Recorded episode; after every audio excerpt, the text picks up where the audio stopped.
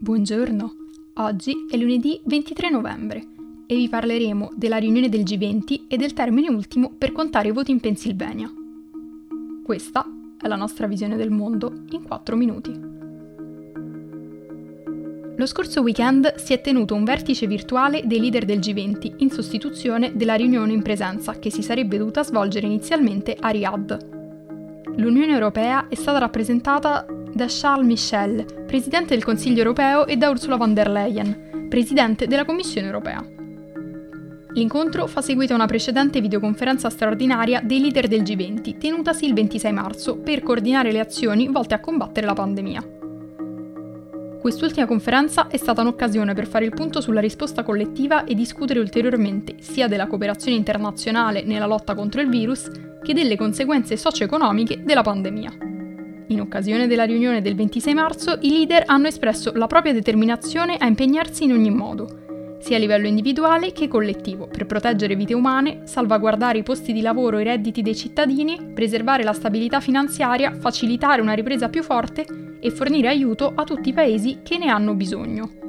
Nel corso della riunione il presidente Michel e la presidente von der Leyen hanno rinnovato l'impegno dell'Unione Europea a favore della cooperazione internazionale nella lotta alla pandemia e hanno sottolineato che l'UE continuerà a prestare assistenza ai paesi e alle comunità vulnerabili in tutto il mondo, in particolare in Africa, dove il coronavirus ha messo in ginocchio diversi paesi. Uno dei più colpiti è il Kenya, dove tra aprile e giugno 2020 1,7 milioni di persone hanno perso il lavoro. Durante il lockdown le banche hanno permesso ai clienti di chiedere un prestito, ma non è stato sufficiente e molti sono stati costretti a chiedere denaro tramite usura.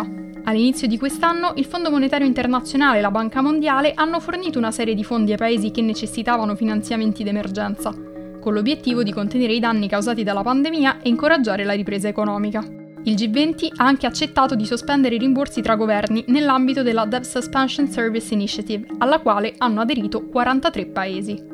Al momento però i creditori privati non hanno partecipato e il G20 non ha nessuno strumento per obbligarli a farlo.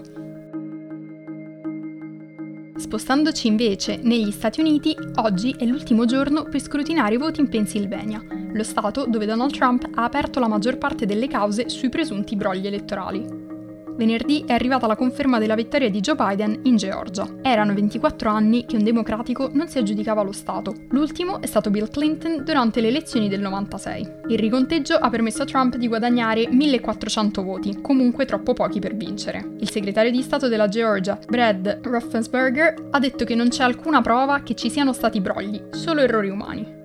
In Michigan, invece, il 23 inizia il periodo di 20 giorni per completare la certificazione dei voti che comunque non sarebbe in grado di modificare il risultato delle elezioni. In genere i risultati nel paese sono certificati il primo giorno senza complicazioni, ma i democratici sono pronti a combattere in caso ci fossero ritardi o tentativi di ostruzionismo da parte dei repubblicani.